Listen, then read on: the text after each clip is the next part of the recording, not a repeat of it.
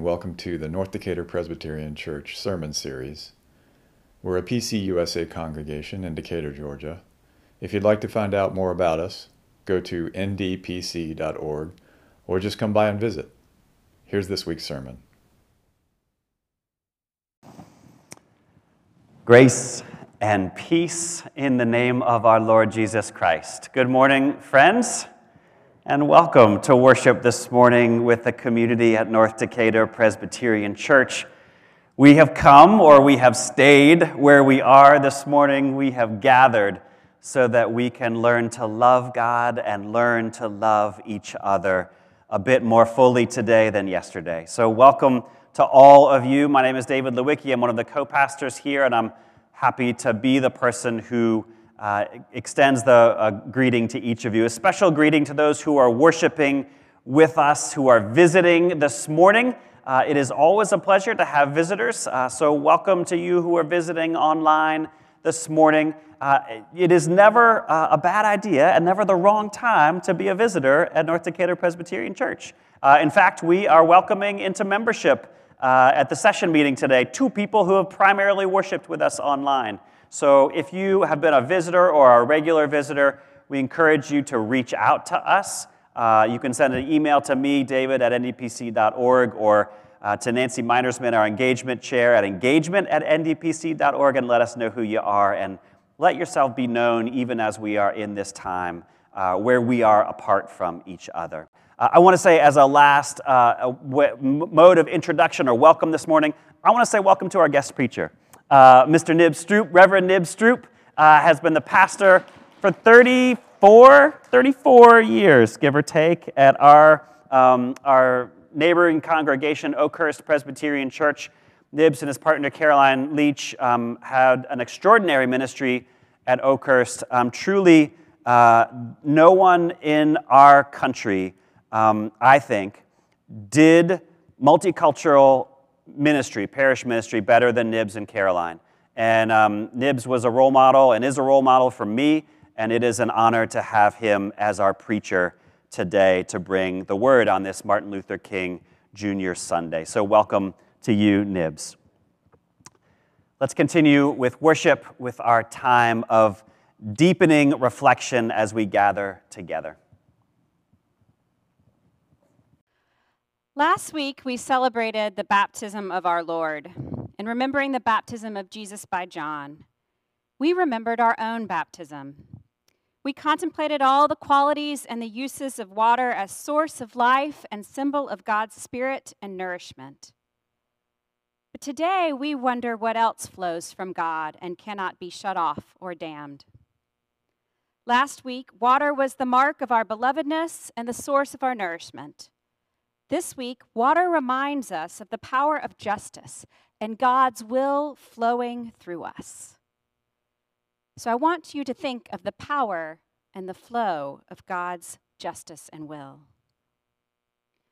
As I invite you into a spirit of confession, to repent of the wrongdoings you persisted this week, and to empty your ego of its fears and attachments in a moment of silence after you listen to the speech of the prophet Amos. Listen to the word of God in Amos chapter 5, verses 21 through 24. I hate, I despise your festivals, and I take no delight in your solemn assemblies. Even though you offer me your burnt offerings and grain offerings, I will not accept them.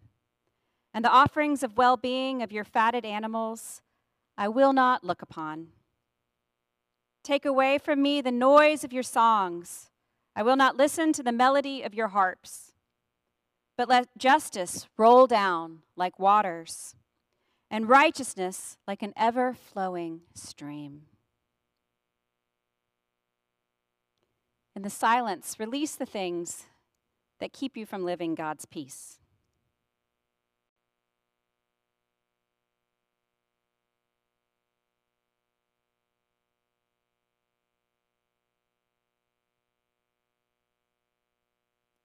Sovereign One, our Jehovah of justice, our Messiah of mercy, our Holy Ghost of grace, Empty us of our sins and make us vessels for verity and virtue.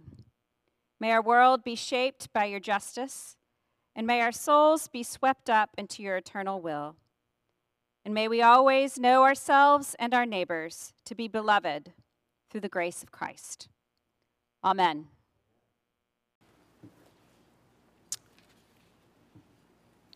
It's my pleasure to be with you here at North Decatur Presbyterian Church today. We give thanks for the ministry of this church over many, many years.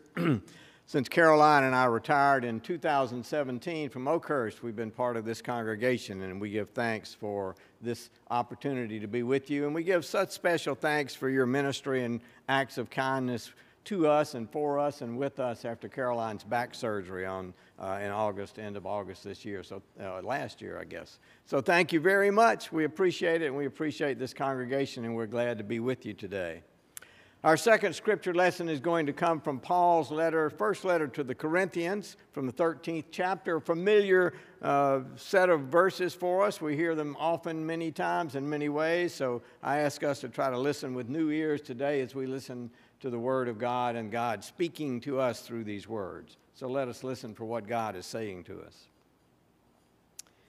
If I speak in the tongues of mortals and of angels, but I don't have love, I'm a noisy gong or clanging cymbal.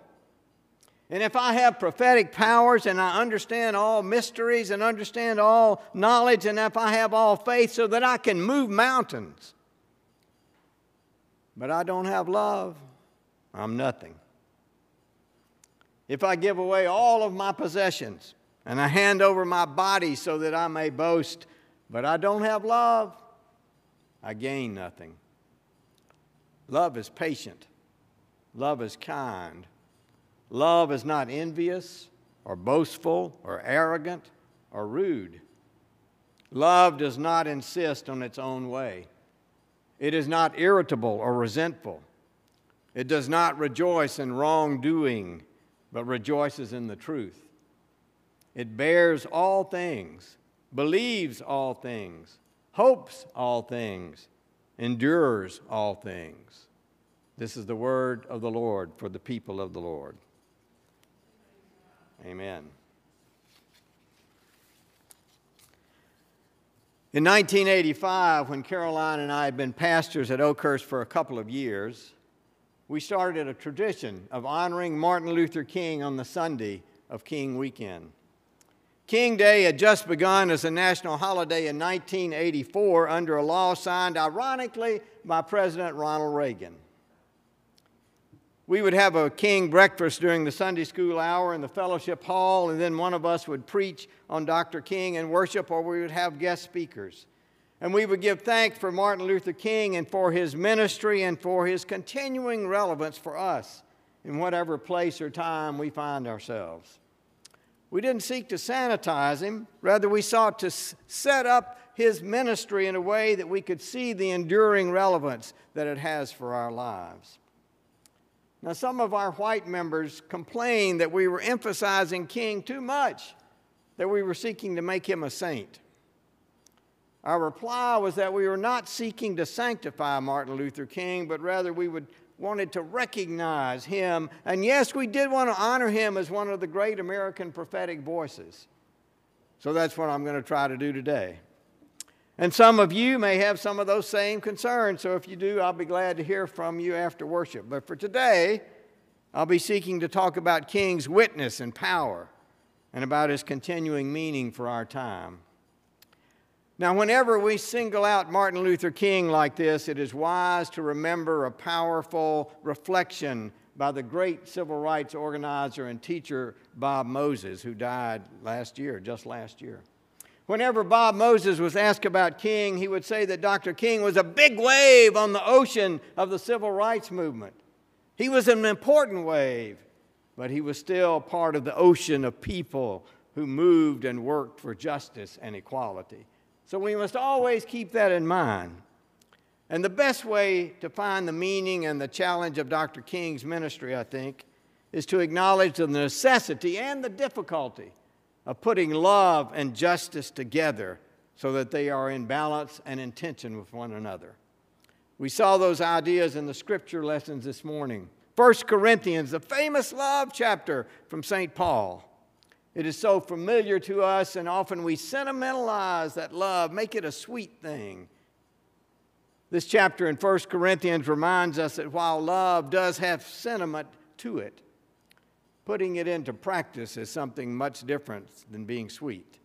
It's demanding. All of us who love others and are loved by others know how demanding love is. We have to stay in relationships when things get tough.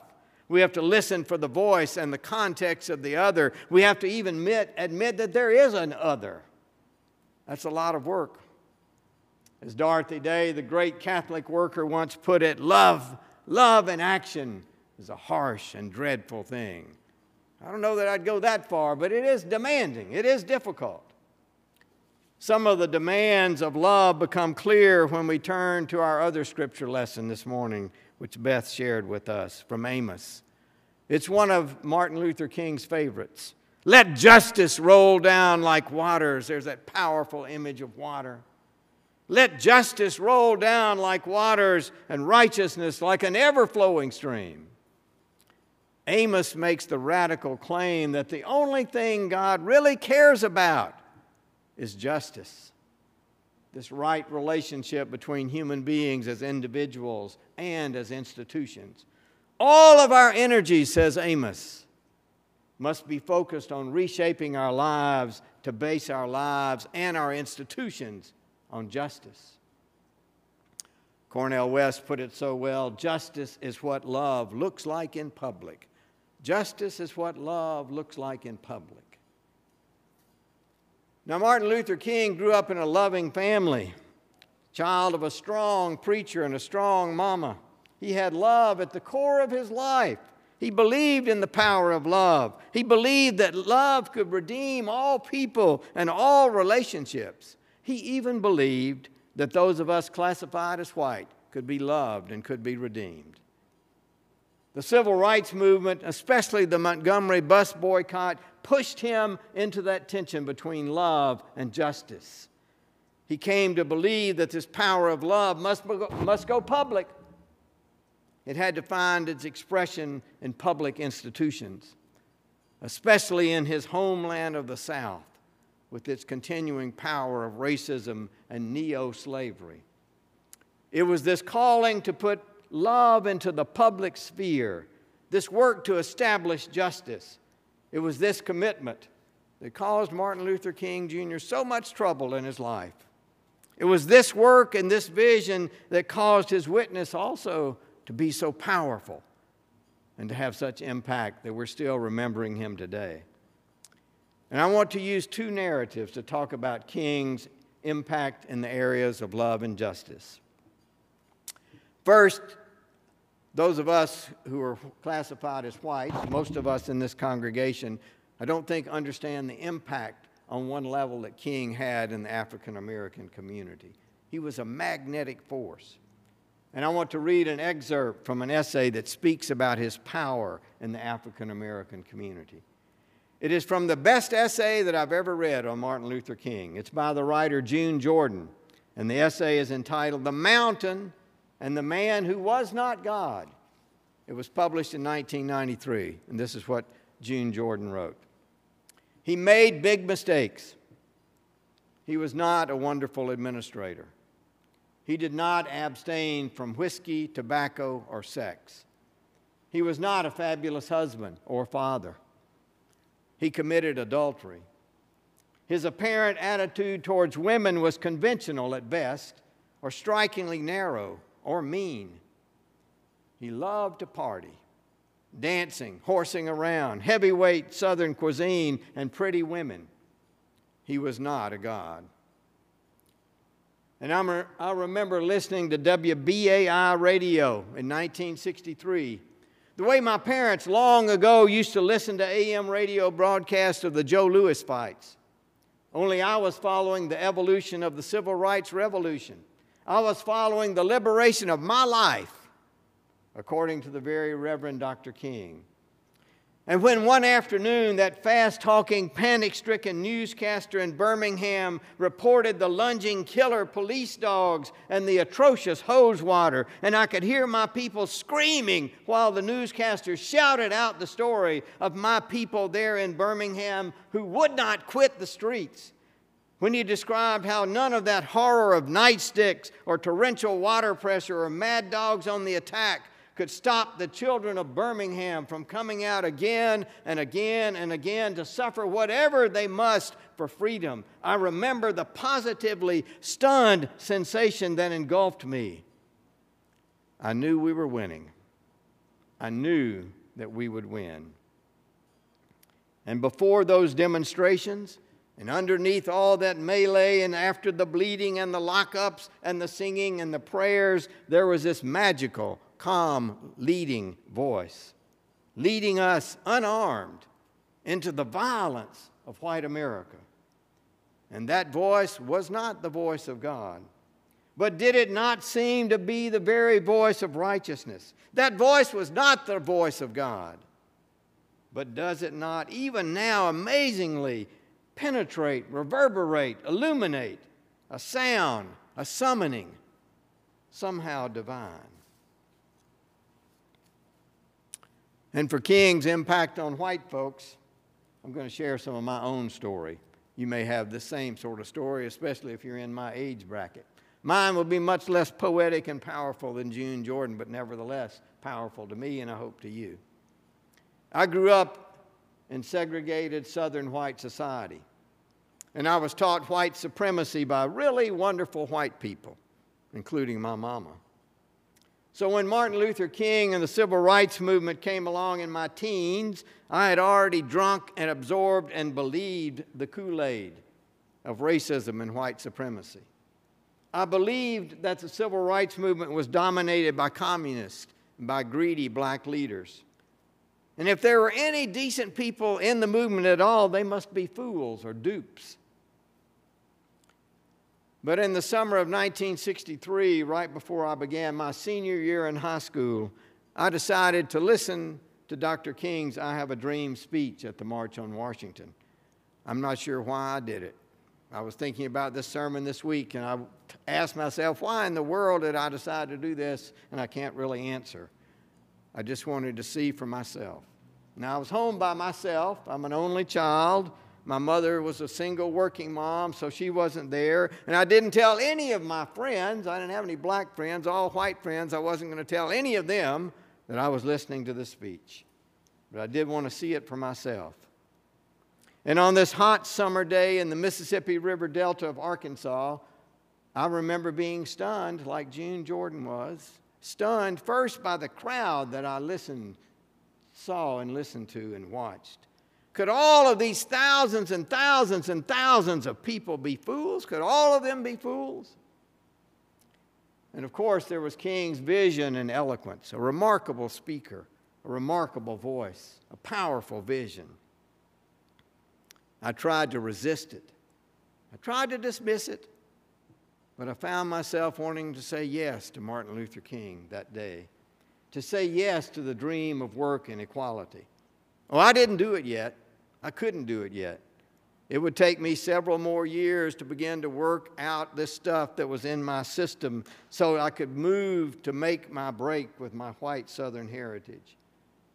But a seed was sown in my heart that day and in the hearts of many others. Now, over the years, I've come to like other Martin Luther King sermons and speeches better than this one in 1963, but I must admit, this speech influenced me more than any others that he gave. Because in that 1963 speech, he used an idea that I believed in. He used the great American idea of equality as the leverage point between love and justice. In God's eyes, we are all called to see one another as siblings, created by God with equal dignity, no matter what the world tells us about ourselves, no matter what the world tells us about others, no matter what we say about others. God has created us as siblings, no matter what we say.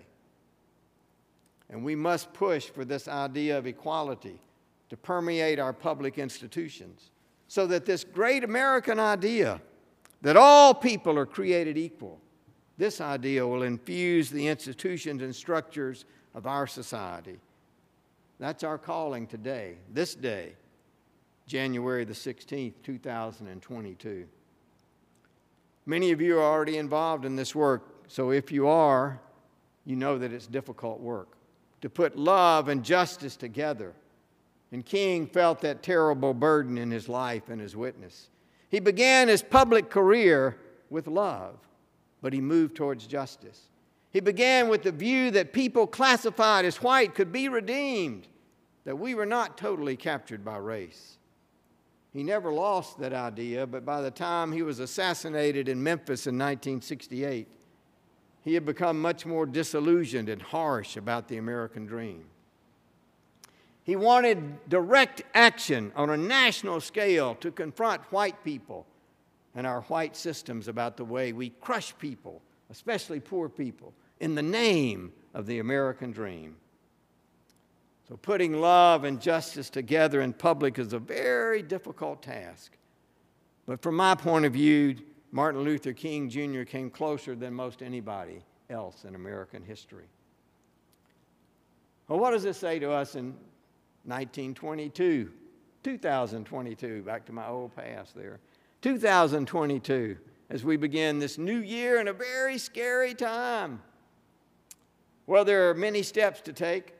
Dr. Catherine Meeks and I have listed seven of those steps in our book on Ida Wells. But for today, with just a little time left, I want to name just one of those steps we should take, and then I'll talk about the others at a later time. That step is recognition. Recognition. The power of racism continues in all of our lives. Yes, we've made great progress thanks to Dr. King and many others. But the power of race still remains strong in our lives and in all of our institutions. It remains strong because it's so deeply rooted in American history and culture and experience. The rise of Trumpism and the radical right is testimony to its continuing power. It is a powerful, primordial force in the life of American culture. But Dr. King, one of his great gifts to us, was to remind us that we are not trapped in the forces of history. We do have the capacity to recognize our captivity to race, and in so doing, to begin to seek liberation from it. How do we do that? By beginning at the beginning, to acknowledge how much power the idea of race has in our lives. Last week, David and Beth reminded us of the power of the sacrament of baptism. In baptism, we acknowledge that our primary definition is child of God. And in our baptism, we make promises to teach that child or whoever's being baptized their true definition, ourselves, our true definition. Child of God. Not our racial category, not our gender category, not our nationality, nothing is our primary definition except child of God. That's one of the great gifts to all of us of Martin Luther King, especially those of us who are classified white. He offers us a chance to see our own humanity, to see ourselves primarily not as white people, but as children of God. It's one of his great gifts to us. Putting love and justice together begins here. It's very difficult. But Dr. Martin Luther King Jr. showed us a fundamental way to do it. And I would be the poorer if I don't use some of his words. So I want to close with a few of his own words about how to put love and justice together. It's from my favorite Martin Luther King sermon, preached two months to the day before he was killed in Memphis. Preached right up the road here in Ebenezer Church on February the 4th, 1968. Drum major instinct, he called it. If any of you are around when I meet my day, I don't want a long funeral. And if you get somebody to deliver the eulogy, tell them not to talk too long. Every now and then I wonder what I want them to say. Tell them not to mention I have a Nobel Peace Prize. That isn't important. Tell them not to mention that I have three or four hundred other awards. That's not important. Tell them not to mention where I went to school. I'd like somebody to mention that day that Martin Luther King Jr. tried to give his life serving others. I'd like for somebody to say that day that Martin Luther King Jr. tried to love somebody. I want you to say that day that I tried to be right on the war question. I want you to be able to say that day that I did try to feed the hungry. And I want you to be able to say that day that I did try in my life to clothe those who were naked. I want you to say on that day that I did try in my life to visit those who were in prison. I want you to say that I tried to love and serve humanity. So, yes, if you want to say I was a drum major, say that I was a drum major for justice. Say that I was a drum major for peace. I was a drum major for righteousness. And all of the other shallow things will not matter. I won't have any money to leave behind. I won't have the fine and luxurious things of life to leave behind. But I just want to live leave a committed life behind. That's a calling for all of us, a committed life, to put love and justice together. So may we find ourselves in that narrative. Let justice roll down like waters, and let love endure and hope all things. Amen.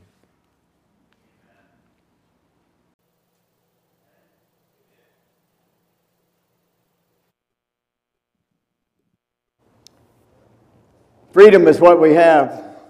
Christ Jesus has set us free. Stand then as free people and do not allow yourselves to become captives again. Take that news and share it with everybody that you meet in this world. And now hear this great news that grounds us. The grace of the God who created us is with us this very moment. And the love of the Lord Jesus surrounds us wherever we go, out into the world or down into ourselves and the peace and the power and the passion of the Holy Spirit is ours to claim. Amen? Amen.